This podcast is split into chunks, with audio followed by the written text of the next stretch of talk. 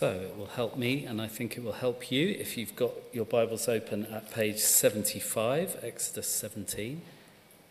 You join us here at Rephidim in the desert of Sin, where you, we've seen some extraordinary scenes today. The Israelites have been in the desert for just a short time over the last few days. God has miraculously given them both food, manna, quail, and then when they arrived here in this uh, desert region, there was no drinkable water.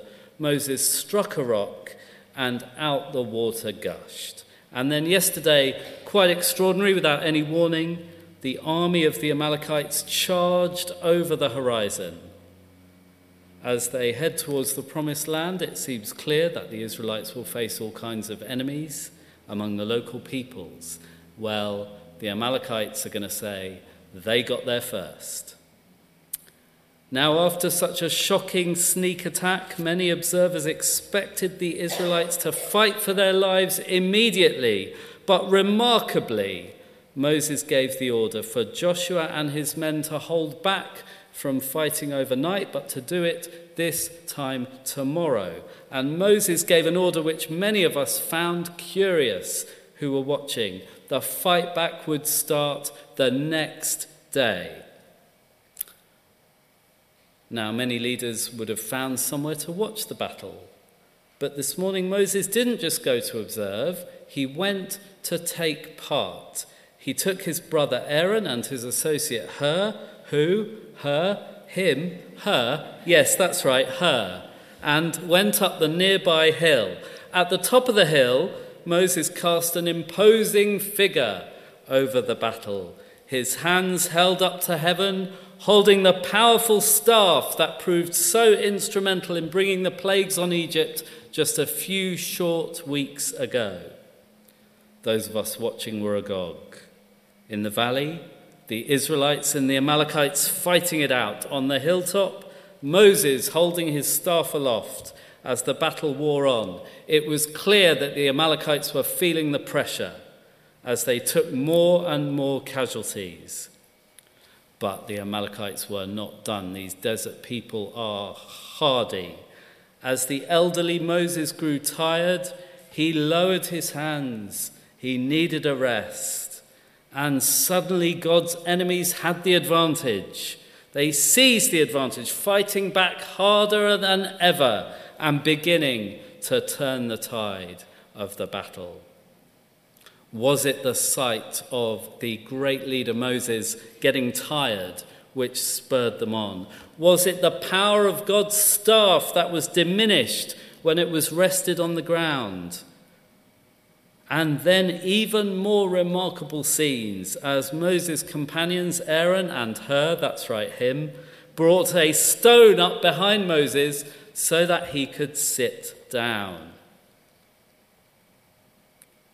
Then they lifted up his hands to keep them steady.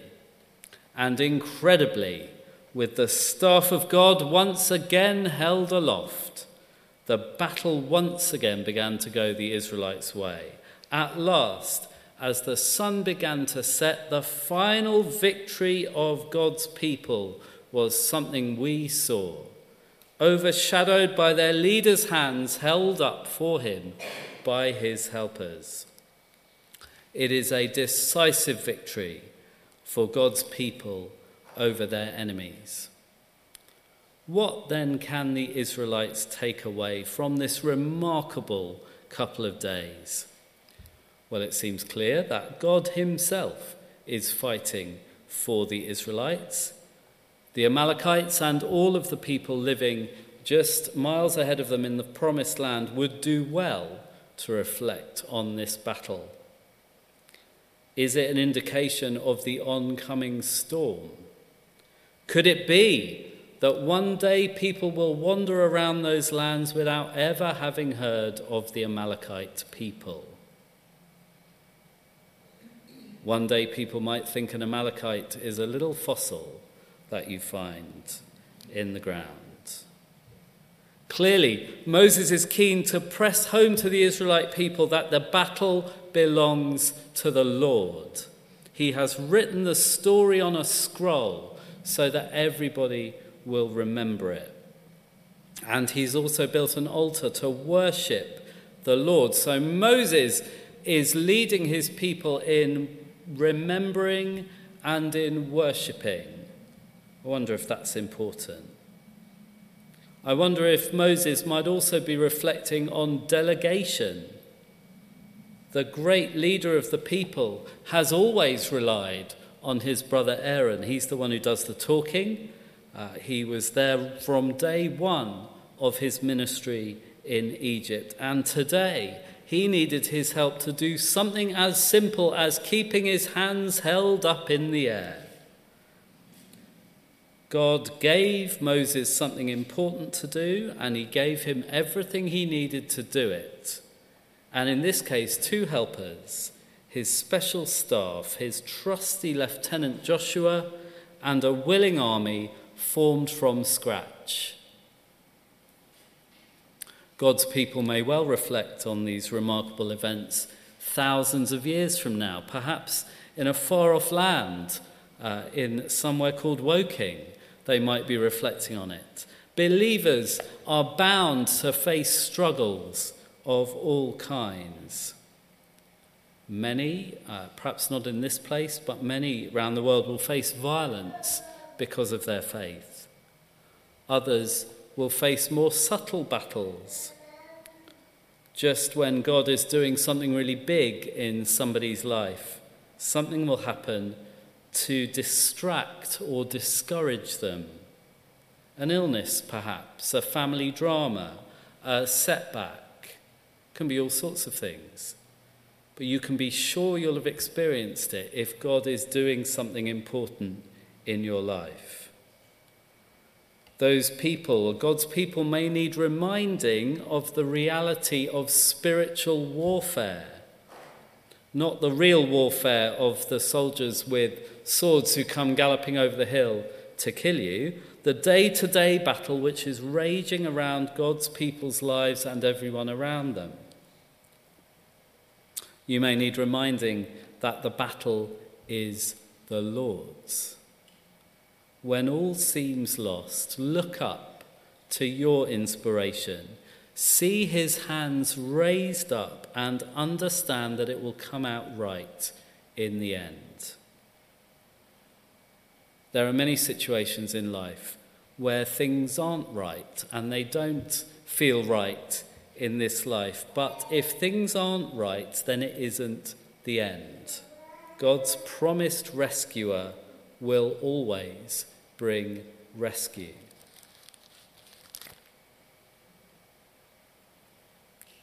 For believers in our day today, stepping away from our eyewitness account, they won't have eyewitnesses of those days. The altar that Moses built is long gone. Perhaps God's people should be and need to be our own memorial, a reminder to each other of what God has done for them. You know, people say um, often, I hear it often, uh, I can be a Christian and just worship God by myself. And that's true on one level, isn't it? Your relationship with Jesus is your relationship with Jesus. But that's not a picture we get anywhere in the Bible of someone just having faith by themselves. We only get the picture of people having faith together and enjoying that together reminding each other, encouraging each other about what God's done, spurring each other on, worshipping together. In our own stories, we see the story of God's rescue. When we get to know each other, we understand what our rescuer has done for us.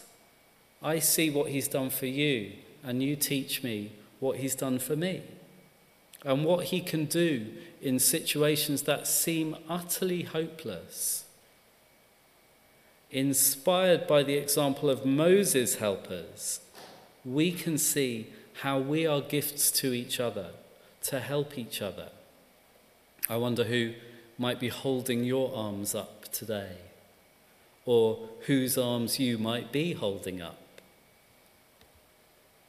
So much for Rephidim. The battle is real. for all of God's followers. The battle is the Lord's, and He fights for you. And in the battle, He's given you each other to remind you of His rescue, His rescue by another person up on a hill, His hands held to heaven.